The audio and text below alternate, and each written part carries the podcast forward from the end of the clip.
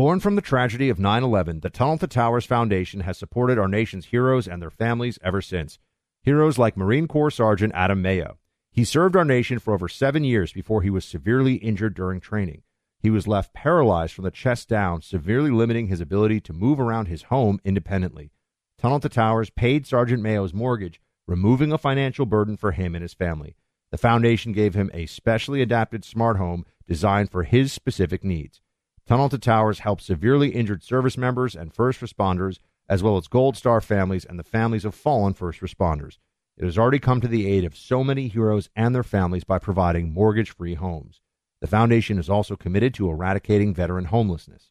Join Tunnel to Towers on its mission to do good. 95 cents of every dollar goes directly to their programs. Donate $11 a month to Tunnel to Towers at t2t.org. That's T, the number 2, T.org.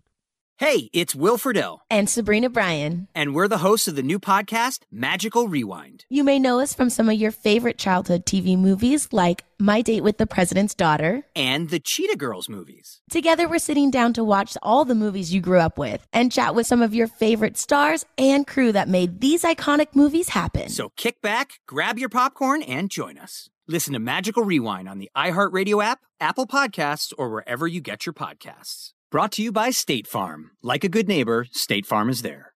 Our kids have said to us since we moved to Minnesota, we are far more active than we've ever been anywhere else we've ever lived. Moving to Minnesota opened up a lot of doors for us. Just this overall sense of community, of values that, you know, Minnesotans have. It's a real accepting, loving community, especially with two young kids. See what makes Minnesota the star of the North. New residents share why they love calling it home at exploreminnesota.com slash live.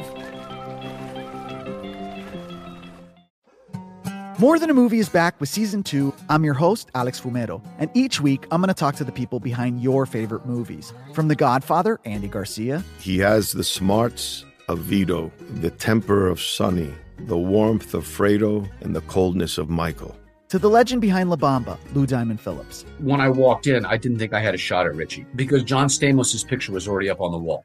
Listen to More Than a Movie on the iHeartRadio app, Apple Podcasts, or wherever you get your podcasts. You're listening to the Buck Sexton Show podcast. Make sure you subscribe to the podcast on the iHeartRadio app or wherever you get your podcasts. More bad news for America's crime ridden cities. According to a new report, the Seattle Police Department's Sexual Assault and Child Abuse Unit staff has been so depleted that it was forced to stop assigning detectives to new adult sexual assault cases this year.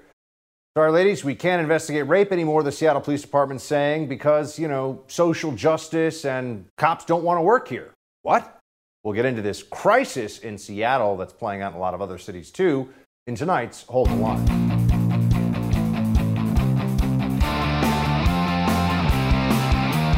Welcome to Hold the Line. I'm Buck Sexton. The Seattle Police Department has some serious staffing issues, and this has led to a report in the Seattle Times that they can't even assign investigators in a timely fashion to deal with new sexual assault and rape claims. This is from a Seattle Police Department staffing issues memo that was uh, published in part in the Seattle Times. In the memo, uh, she said, meaning a senior uh, member of the police department, was not able to assign adult sexual assault cases that came into her unit. Cases involving children and adult cases that had a suspect in custody. A fraction of adult sexual assaults reported to police were being prioritized. The unit just had too few detectives. Not enough detectives in order to figure out, uh, or rather, in order to um, tackle the problems of crime in that city, which of course have gotten worse in Seattle the last two years, just like everywhere else, just like Seattle, I'm sorry, just like New York, of course, and Houston and Chicago and St. Louis and Phoenix and Atlanta and Detroit and name a city. Why is it all getting to be so much worse? 20%, 30% increases in overall crime, some cases 40 or 50% increases over a two year period. What the heck is going on? Well, in Seattle, we can trace it back pretty closely to 2020. Here was Seattle City Council President Lorena Gonzalez during an interview talking about defunding the police. Watch. What did end up getting cut from the budget? What we ended up uh, looking at as a strategy is is is first and foremost how can we prevent the police department from continuing to grow we reduced their hiring budget by about $6.1 million in the form of transferring divisions out of the police department to make them uh, a true civilian function. So it's a combination of cuts and transfers that led to a 20% reduction of the police department's budget. A 20% reduction of the police department's budget. Well, guess what? Over the last two years, the city of Chicago has seen a 25% drop in the number of officers.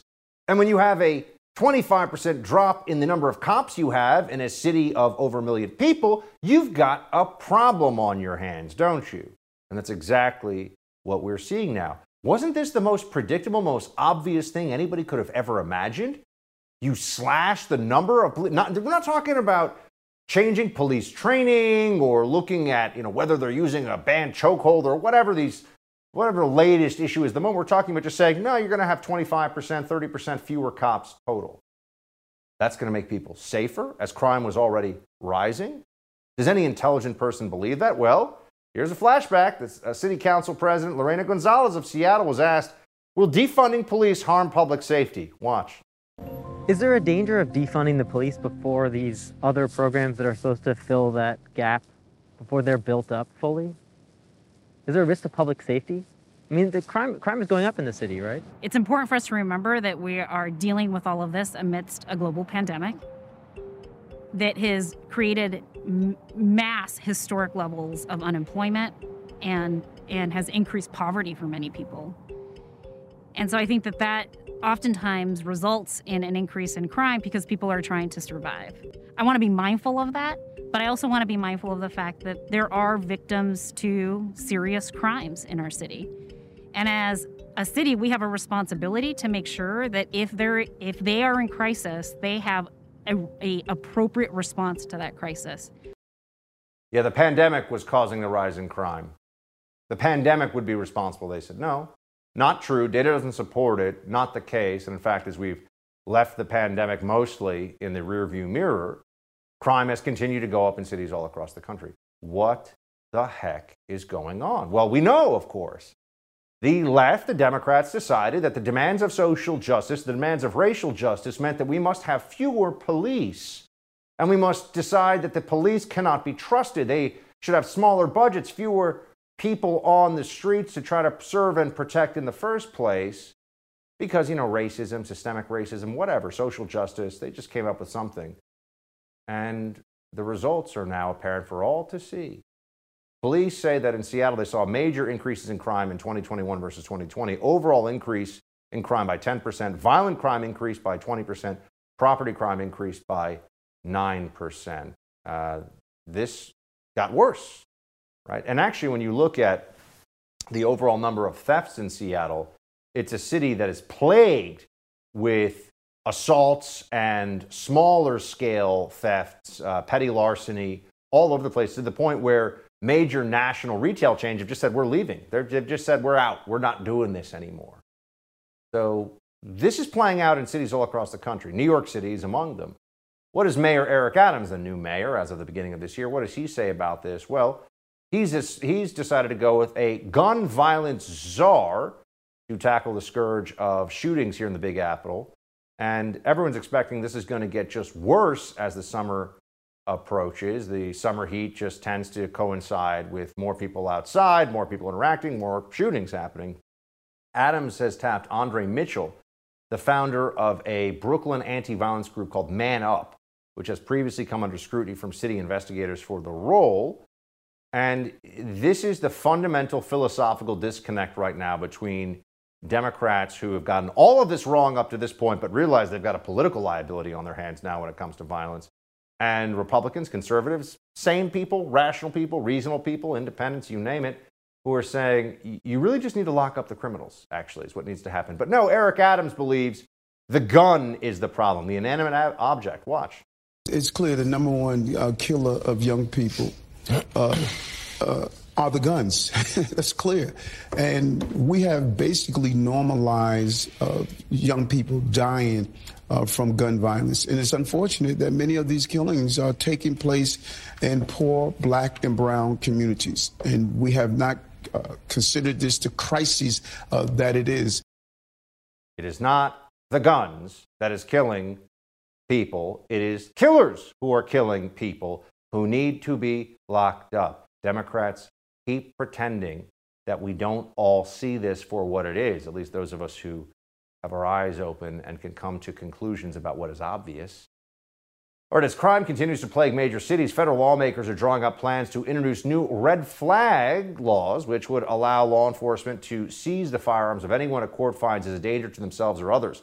When we come back, the editor of Bearing Arms, Cam Edwards, is going to join us to give his take on that legislation. But first, I want to talk to you about protecting your online data. A lot of companies promise your privacy is guaranteed, but we know that's not true. That's why you need a new cybersecurity application tool called Sekur. It's spelled S E K U R. Sekur is using proprietary encryption and offering secure instant messaging and email. With Sekur, all of your communications based on servers and data centers hosted in Switzerland without using any of the big tech platforms. Privacy is a big issue. Without real security, people can read your emails, messages, even your bank information. Sekur will never mine your data, never ask for your phone number. You can send emails to your doctor, banker, lawyer, or anyone else with total confidence you're not being spied on by your internet provider or big tech. Sekur is your solution to stop the constant theft of your digital identity. It costs only $5 for the messenger, only $10 for the messenger and email combination package. Go to sekur.com and take back your privacy today. That's S E K U R.com and use promo code BUCK for 25% off. We'll be right back with more. Hold the line. Support for my podcast is brought to you by Manscaped, the best in men's below the waist grooming. Their products are precision engineered tools. Manscaped's performance package is the ultimate men's hygiene bundle. Join over 4 million men worldwide who trust Manscaped with its exclusive offer for you 20% off and free worldwide shipping with the code BUCK at manscaped.com. The Performance Package 4.0 includes a ton of men's grooming products like the Lawnmower 4.0 trimmer, the Weed Whacker ear and nose hair trimmer, Performance Boxer briefs, and a bunch of other great men's hygiene products you never knew you needed, plus a travel bag to hold it all. The lawnmower trimmer is the best. It's got a cutting edge ceramic blade to reduce grooming accidents, and it's waterproof so no more messes on the bathroom floor. You'll also get the waterproof Weed Whacker nose and ear hair trimmer with proprietary skin safe technology, which helps reduce nicks, snags, and tugs in all those delicate areas. Get 20% off and free shipping with the code BUCK at manscaped.com. That's 20% off with free shipping at manscaped.com and use code BUCK to unlock your confidence and always use the right tools with Manscaped. As states around the country are working to pass gun control laws, federal lawmakers are preparing so called red flag legislation, which enables law enforcement officials to temporarily seize firearms from people who are seen as a threat to themselves or others with a court order. According to a report from CBS News, the bipartisan effort is being led by Republican Senator Lindsey Graham of South Carolina and Democratic Senator Dick Blumenthal of Connecticut. The report adds that the two are, quote, working on provisions that would be acceptable to both parties, particularly when it comes to the timeline between a court order prompted by evidence of extreme risk and a hearing. For more on this, let me bring in the editor of BearingArms.com, our friend Cam Edwards. Cam, good to see you. Hey, Bud. Good to see you, sir.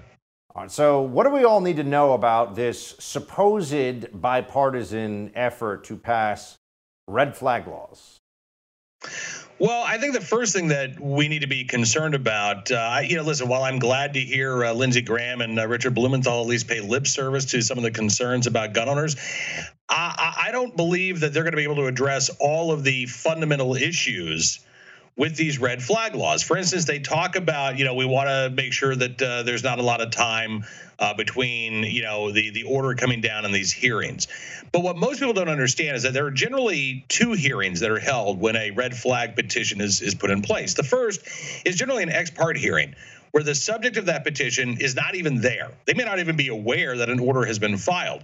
So they don't have an opportunity to defend themselves. Instead, it's typically a prosecutor laying out one side of this case to a judge who will decide uh, whether or not there is a, a, determination of dangerousness. And then, if that determination is made, the guns are seized. And then, sometime within, let's say, 10 days, two weeks, maybe 30 days, a second hearing is held where the petitioner has the opportunity to, prevent, to present their side of the story.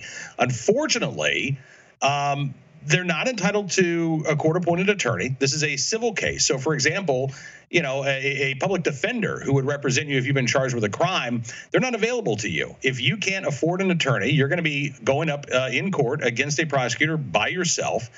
I think there are legitimate concerns that these ex parte hearings ultimately result in a rubber stamping of approval on the part of judges. But the biggest issue beyond the constitutional and due process concerns that I have, Buck, is the fact that there is no mental health component whatsoever to these red flag laws. You've got a judge declaring that somebody is a danger to themselves or others, so we got to take their guns away. And then we're going to leave that dangerous person to do whatever they want, right? They're, they're, they're not going to be committed. They're not even going to be uh, uh, help getting counseling. They're going to be allowed access to knives, to pills, to ropes, gas, car keys, whatever else they could use to harm themselves or others. But as long as their guns are taken away, from the lawmaker's perspective, that red flag law has worked. Has, has there been any uh, previous data gathered on red flag laws being uh, successful? I mean, have, has it ever prevented a mass shooting that I mean obviously if you prevent the shooting didn't happen so that's tough to but you know it, it, what what does the data tell us about where they've tried this in the past? Has it led to a lot of abuse uh, within the system? Has it really not been used very much? Do we know you know, again, eh, you hit on a really good point. It is hard to know the efficacy of these laws because how do you prove that uh, this is the reason why a shooting didn't take place? Right. One study that looked at Connecticut's law found that for eh, somewhere between for every 10 and 20 red flag law petitions in which guns were seized, one suicide was prevented which raises the question what what what happens in those 9 to 19 other cases did a suicide uh, take place after a red flag petition was granted? Were these people not dangerous and no danger to themselves to, uh, to begin with? We can look at the overall suicide rates in states like Indiana and, and Connecticut, which have had red flag laws on the books. And the overall suicide rates have continued to increase even with these laws in place. So if the Connecticut study which I think is the study that shows, you know, the the the most effectiveness of these red flag laws shows that maybe in 5 to 10% of these cases a suicide is prevented. I would argue that there are much more targeted approaches that have a much better chance of success that don't involve putting new laws on the books that involve actually fixing a broken mental health system, which we have in every state around the country, as well as you know volunteer grassroots efforts. There's a great group out there called Walk the Talk America uh, that is designed specifically to talk to gun owners, get them access to mental health treatments before there is a crisis. And if we're able to think outside of the box, I think and and you know work on these types of things that encourage people to to get the help that they need, to remove the stigma around mental health treatment, I think that's going to be much more effective than simply trying to take guns away from somebody who's supposedly dangerous and thinking that that solves the problem. In the aftermath of the Uvalde uh, shooting, Cam, there's been some discussion also about hardening schools, um, which uh, prominent, of course, uh, in that in, in, those processes would be posting armed security. Here's what White House Press Secretary uh, Karine Jean-Pierre said about the uh, hardening of schools and the Biden administration approach. Listen. And, uh, when it comes to uh, when it comes to schools, and, and I don't know what he said specifically about about schools. I know there's been uh, conversation about hardening schools. That is not something that he believes in. He believes that we should be able to to give uh, teachers the resources to be able to do the job uh, that they're meant to do at schools. Okay, that that wasn't even really much of an answer about anything, but. What do you think about uh, teachers being able to conceal carry, having armed resource officers. You know, what what do you think, Cam, in the just in the broader sense, what might actually help? What will make schools safer that isn't just a thumb in the eye of lawful gun owners from the left or some kind of panic maneuver uh, pushed by emotion uh, through the media? What, what should we actually consider, if anything? Yeah. Well, first of all, I, I don't think that there is a one size fits all solution. Uh, you know, armed teachers, I, I believe, makes sense. Uh, there have been some research conducted by the Homeland Security Institute at Purdue University. Uh, and what their research showed was that actually the fastest way to stop an active shooter in a school was to have a school resource officer there in the building who could engage that attacker, while you also had armed school staff who were able to shelter in place with students so that if that attacker breached the door, they would be met uh, with defensive gunfire. That to me seems like a pretty reasonable step to take, but obviously there are going to be some school districts that shy away from that. I do believe that districts should have the power and the authority to, to make those decisions for themselves. And we see in Texas, they do have the school marshal program after Parkland, Florida put in place the school guardian program that ensures that there is an armed individual on campus to serve as that first line of defense. But we also do need to be talking about simple things like making sure that you know you can't get unsecured access to a school. We need to make sure that uh, there is a, a, a, quick point of exit if need be, uh, as well as perhaps again limiting those points of entry uh, for for strangers. This is a decision, and these are talks that that every school district around the country is going to have to have, and the decisions that they come up with are honestly the, the best decisions are going to have to be made on a school by school, campus by campus basis. Cam, always appreciate your perspective and expertise, sir. Good to see you. Good to see you, Buck. Thanks. A disappointing conclusion to the trial of Michael Sussmann this week as the former Clinton attorney was acquitted of giving false statements to the FBI in 2016. Former Defense Department official Kash Patel gives his take on the verdict after the break. Right now, I want to talk to you about defending your home. I don't know if you saw this yesterday, but there was a recent story about an Arizona real estate agent that found the home she lived in was listed for sale. Problem was, she wasn't selling her home. She was the victim of home title fraud, a devastating crime happening all over the country. According to the experts at Home Title Lock, the crime is incredibly profitable and hard to detect. An identity thief simply creates a fake title transfer for your home and refiles as the new owner. Then he can take out loans on your home or sell it. Typical identity theft services don't cover you, and neither does homeowners insurance. Home Title Lock does.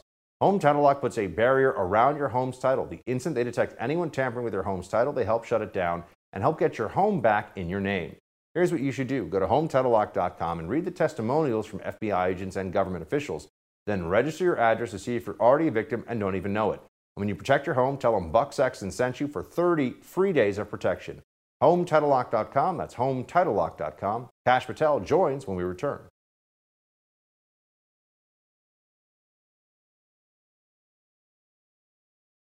It only took six hours of deliberation for the jury to find former Hillary Clinton campaign lawyer Michael Sussmann not guilty. Sussmann was brought up on charges by special counsel John Durham for allegedly lying to the FBI in 2016 about the Clinton campaign's role in peddling the debunked Trump Russia hoax. In a statement from the jury forewoman after the verdict, she shared the quote that personally, I don't think this should have been prosecuted. The government could have spent our time more wisely. Everyone pretty much saw it the same way. So Crooked Hillary's squad once again gets away with the foul play. Here to discuss former Defense Department official for the Trump administration and a man who backs down from none of the deep state, Mr. Kash Patel. Kash, good to see you. Hey, Buck, thanks for having me. So, what, what's your just top line reaction to this Sussmann trial? Because, you know, the, the libs didn't talk about this trial really. They're like, oh, a bit little quiet about it. Uh, and then all we saw was a headline, you know, acquitted of the charges. What do you make of this? Well, look, as the guy who spent four years running the Russiagate investigation and a former federal prosecutor, you know, here's what the jury took back, especially with that statement from the foreperson. When they say they deliberated for a few hours, they deliberated for less than 30 minutes because they were busy ordering lunch and um, getting uh, getting their schedules lined up. Which means there was no amount of evidence in the world, including a videotape and sworn sworn testimony under oath that was in black and white, that could have convinced this jury to follow the facts and the law. Which means the jury pool is completely politicized in D.C. Now, the reason the liberals weren't talking about it was because of the damning evidence that was forced out in the case. Namely, Hillary Clinton was basically taken out by her own campaign manager, Robbie Mook, when he said under oath she was in on it from the jump. She orchestrated it. She's told us to do it, and she sent us to the FBI and media with all these lies from our political campaign operation on disinformation. So that stuff's pretty hard to run away from. To your point about getting the information out there, former Attorney General Bill Barr said that he's actually proud that Durham got some of that info out there. Watch this one. I'm very proud of uh, John Durham, and I, I do take responsibility for his appointment. And I think he and his team did a, an exceptionally able job, both digging out very important facts and presenting a compelling case to the jury. He crystallized uh, the central role played by the Hillary campaign in launching as a dirty trick the whole Russiagate uh, collusion narrative and, and, and fanning the flames of it. Uh, and second, I think he exposed uh, really dreadful behavior by the supervisors in the FBI, the senior ranks of the FBI. That is all true. I mean, it did get it on the record from Hillary's campaign manager that the order came from Hillary. She did order the code red, so to speak. No, she did, and I'm glad Bill Barr is admitting it. You know, I spent two of my life telling him about it along with Devin Nunes and Johnny Ratcliffe. And he could have put, you know, he called it a seditious act, I think, in that interview or recently. Well, if it was such a seditious act when you were attorney general, why didn't you mobilize the forces and assist John Durham in this prosecution? Of course, now he's on a book tour, so he wants to take victory for both sides, attacking President Trump and also making John Durham's, you know, whatever wins we can take from it his. But um, it's just another example of a cabinet secretary, him, Mark Esper, what have you, who want to have it both ways, take credit. But when they could have done more and could have done the job for the American people, they completely failed. So, one thing that I thought was so interesting about the trial, Kash, was as I understand it, there was a text message that was essentially a smoking gun text message uh, from Sussmann to the FBI saying, I'm not representing anybody. But because they hadn't actually, Durham hadn't actually subpoenaed it, and because of the statute of limitations for the actual lying to the FBI crime, they weren't able to introduce that text message in a way that the jury was able to consider it in their, we'll talk about the jury in a second, in their deliberations. Why would they rely on the good? They asked for every communication from the FBI, right? Durham's team said, yeah, FBI, give us all the communications. They didn't subpoena it, so they didn't get it until it was too late. Why aren't they using subpoenas with the FBI? I don't understand. This one, as a former federal prosecutor, completely baffles me. Look, the, the information they presented to the jury was my interrogation of Michael Sussmann four years under oath. We're in black and white. He said under oath, under penalty of perjury, I'm telling you, Kash Patel and House Intel, that I went to the FBI on behalf of a client. Then the text message you're talking about is from Sussmann's own phone to the FBI, where he says in black and white, I'm coming to you as a good Samaritan. That's a lie, 100%. But the judge allowed judicial discretion to come in the form of politics to keep that out. It has nothing to do with the statute of limitations or anything else you hear from these legal experts. He chose not to give the jury the videotape of the murder, and they let him walk for it. And it is remarkable too, just on the on the ultimate, what I call the ultimate failsafe for the deep state is that if you have federal government malfeasance at the highest levels, which you clearly did here, Kash, you and I know this in the FBI, clearly they were colluding in a sense in the Russia collusion lie.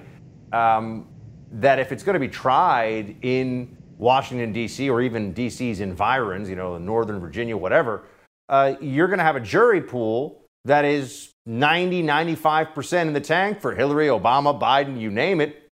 Feels like that's a failsafe for the deep state. How do we get around this?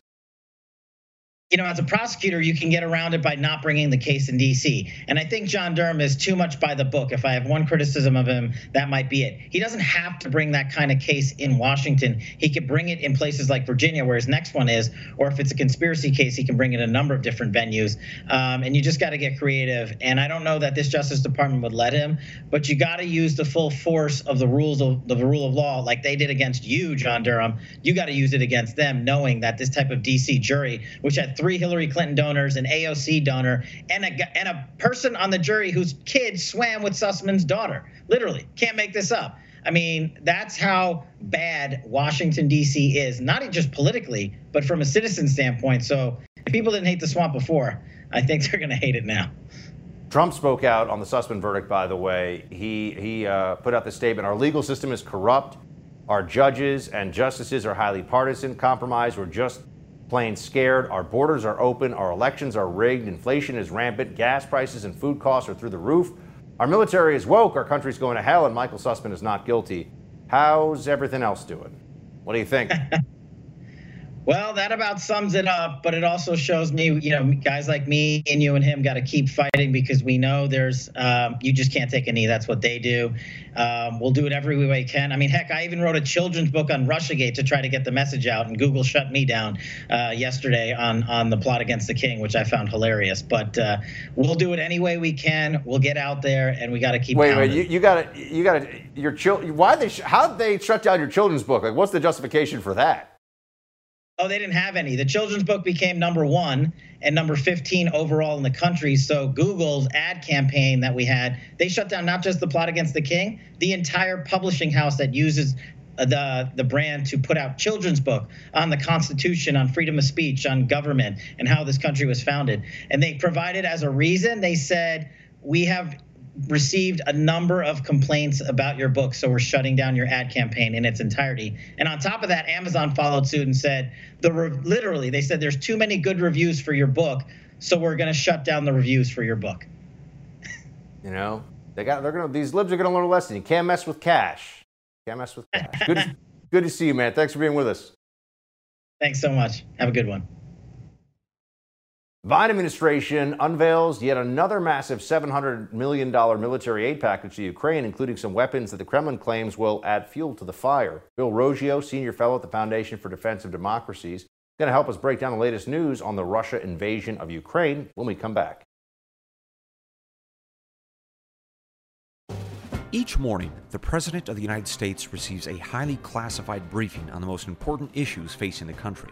It's called the President's Daily Brief, or PDB. It's delivered by America's spies and analysts.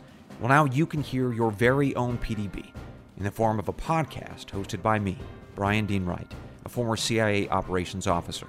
Each morning at 6 a.m. Eastern, I'll bring you 15 to 20 minutes of the most important issues facing the country giving you the critical intelligence and analysis you need to start your morning.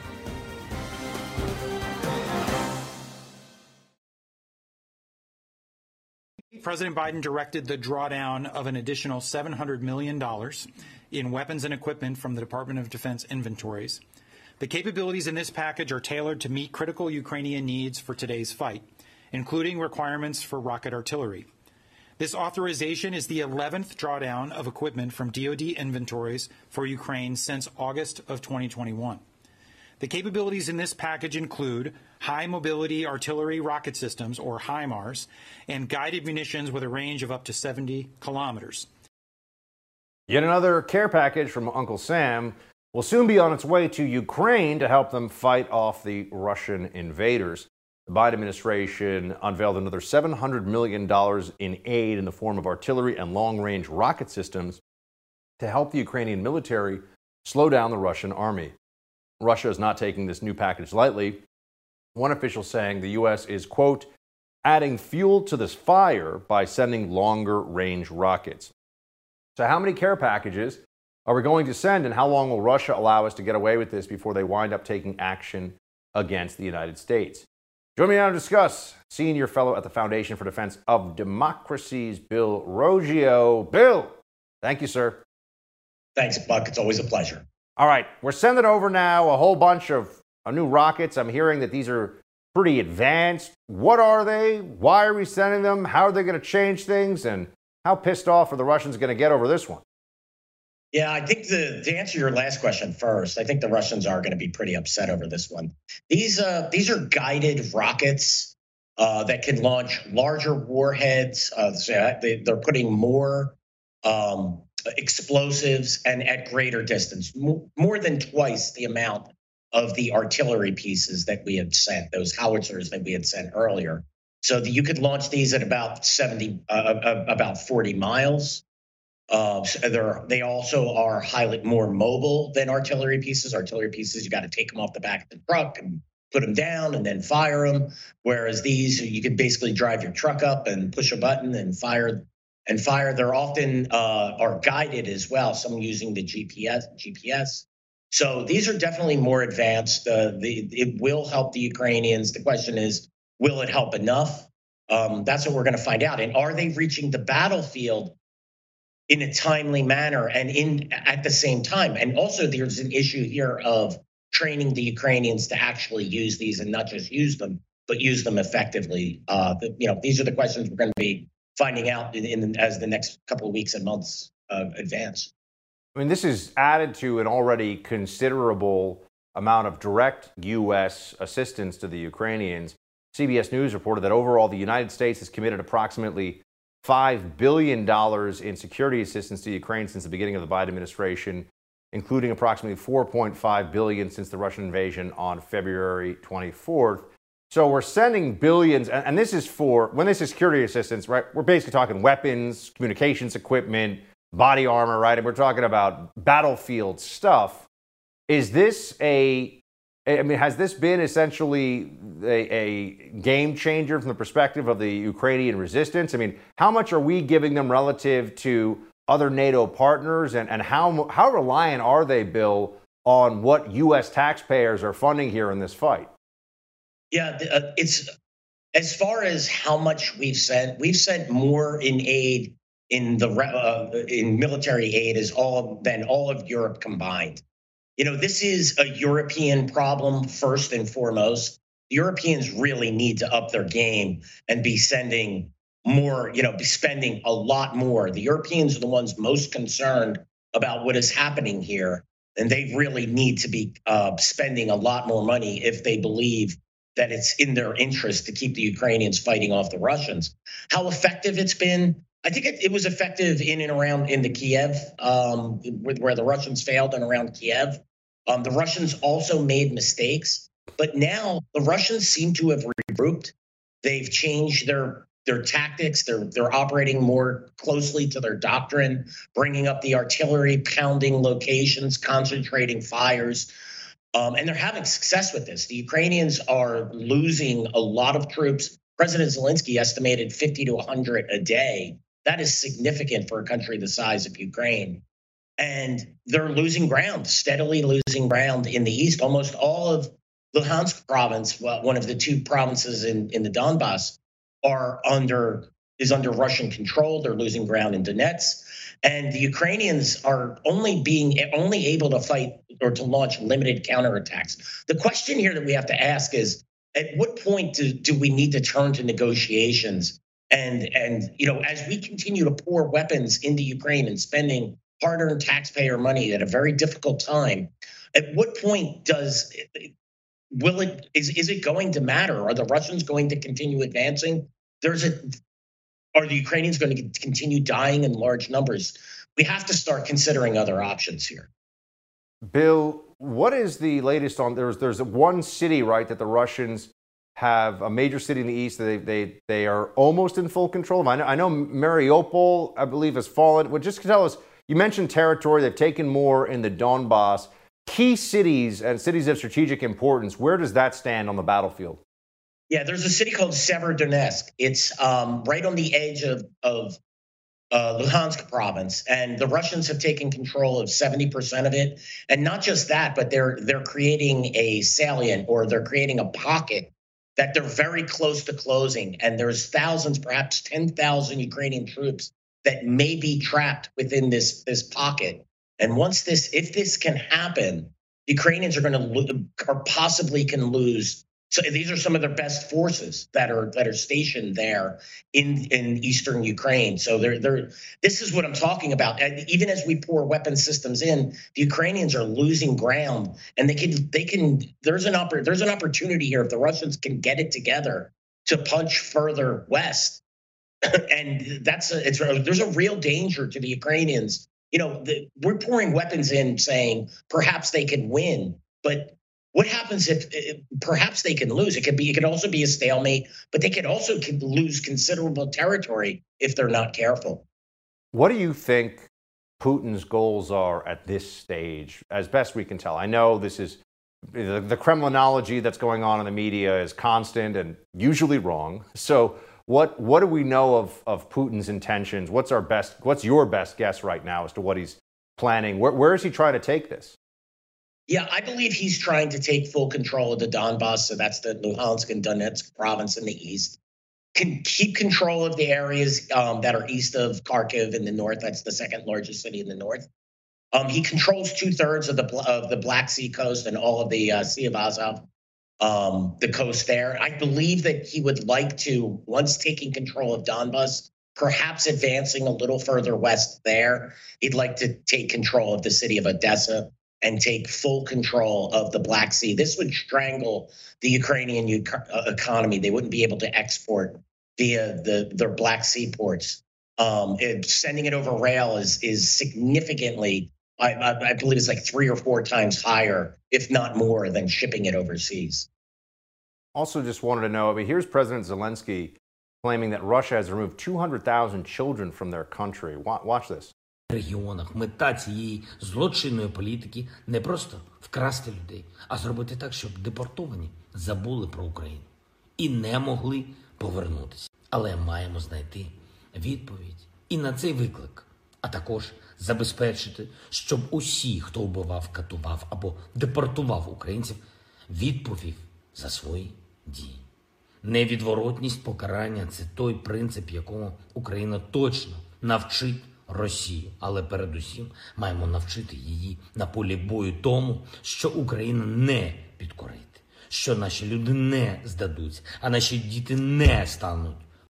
So just real, real quick before we go, what is this forced deportation of children from Ukraine into Russia? Well, we have to remember there's an intense propaganda war being waged by both sides. It's difficult to confirm what he is saying, but I have no doubt that the, the Russians have conducted forced deportation.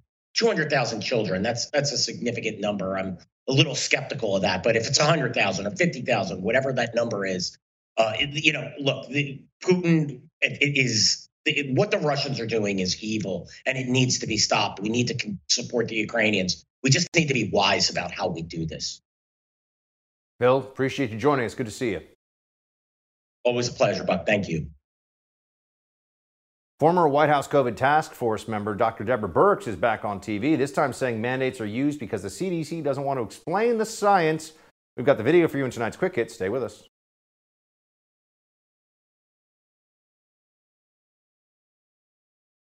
Former White House COVID task force member Dr. Deborah Birx is back on TV, this time saying mandates are used because the CDC doesn't want to explain the science. And White House Press Secretary Karine Jean Pierre appears to have no idea if Biden was ever warned about the baby formula crisis. Oh, wow, that's really encouraging. It's time for quick hits. Let's start with the Chanel scarf wearing tyrant, Dr. Deborah Birx. You remember she was right along there with Fauci. They were kind of a duo, you know, Tango and Cash, Birx and Fauci, uh, but, you know, more like Stalin. And she was part of this whole thing and it's it's fascinating to watch how she self-justifies the horrifically wrong and awful policies pushed by the atrocious CDC and NIH and all the rest of the public health apparatus as you know because we just wanted to or something. Watch. Mandate should never be an excuse for not empowering the American people with the knowledge that they need to understand why masks work and why they should be used in certain situations. And I think sometimes we use mandates because we don't want to take the time to explain the science and the data and really have people understand who should be using them and why they should be using them. No, masks don't work. Sorry. Even the New York Times is printing, printing stories saying that mask mandates don't do a damn thing. So they don't work. You can keep saying they work, but the way people wear them doesn't actually work. And the way people live their lives doesn't actually keep them safe from the virus. And most people have gotten the virus now anyway. So what was this all about? Atrocious. These people are, are loathsome, loathsome in the public health apparatus. No one should ever listen to them again. They should all be fired. And their reputation should be ignominious, to say the least. Representative David Cicilline of Rhode Island uh, says something about uh, a well, he says, I don't think there's a single incident of an assailant using an assault weapon that was stopped by a person with a gun. Watch. I don't think there is a single incident, and, I, and maybe there's one, but I've not found one, of a, an assailant using an assault weapon that was stopped by a person with a gun. Uh, so this is a just maybe there's one of the thousands and thousands and thousands of shootings, you know, it's interesting because there are lots of them, actually, not one. But even this past weekend, a woman in South Carolina with a gun shot a man who came in with an AR 15 and was firing at a party. So, yes, actually, it's not like you have to go deep into history or deep dive into the data. It literally happened, and there were news stories on it this past weekend. But one of the morons who wants to pass more gun laws can't be bothered to actually know anything. Speaking of morons who don't know anything, Joe Biden, when did he know that there was going to be a big problem here with a baby formula shortage? Well, when asked, Karine Jean Pierre appears to not know when, if ever, Joe Biden was in fact warned about the baby formula crisis. Watch. So you, you did February 17th was the recall. February 18th, FDA issued uh, instructions to states. Let's let's can we continue that through April? When did somebody call the White House to say this is a problem? You guys may need to get involved. So I could say that um, again, the recall happened on the day, day one of the recall. We took action as a whole of government approach, right, with FDA, USDA, as I just laid out. Um, and the president understands, again, he understands how difficult this is. He understands uh, how challenging this is, and we have acknowledged that. Yeah, that's that's not good enough. then a teacher explained how she's tried teaching second graders about non-binary and they said, wait a second, that doesn't make sense. Watch. So, today in Queer Teacher Things, um, one of my students asked about my roommate, because um, I know I have a roommate, and I told them their name, and they asked my roommate was a boy or a girl, and I said neither. And they were like, no, Miss Brown, are they a boy or a girl? I was like, my friend, they're neither. They were like, well, do they have a boy name or a girl name? And I said, neither. And they said, well, do they wear boy clothes or girl clothes? And I said, well, what are boy clothes and girl clothes? And they go, you know.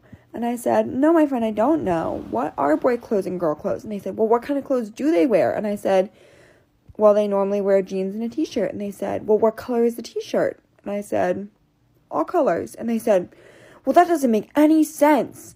And I said, it doesn't have to make sense. And then they walked away because they got mad at me. Yes, because they know reality, those second graders, and this teacher does not. That's it for tonight's Hold the Line. The No Spin News with Bill O'Reilly is next. Shields high.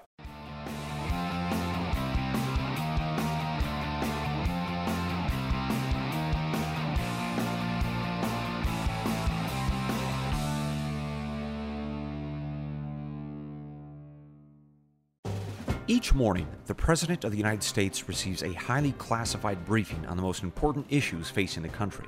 It's called the President's Daily Brief, or PDB. It's delivered by America's spies and analysts. Well, now you can hear your very own PDB in the form of a podcast hosted by me, Brian Dean Wright, a former CIA operations officer. Each morning at 6 a.m. Eastern, I'll bring you 15 to 20 minutes of the most important issues facing the country giving you the critical intelligence and analysis you need to start your morning. Who is there for heroes of the families left behind when a service member or first responder dies or is catastrophically injured in the line of duty? Who helps our country's homeless veterans? And who helps our nation to never forget 9 11? Let me tell you who the Tunnel to Towers Foundation. The Foundation's Gold Star Fallen First Responder, Smart Home, and Homeless Veteran programs comprise their In the Line of Duty programs. They're all dedicated to honoring our nation's heroes and their families. The Foundation's Never Forget programs engage people in 9 11 remembrance across America.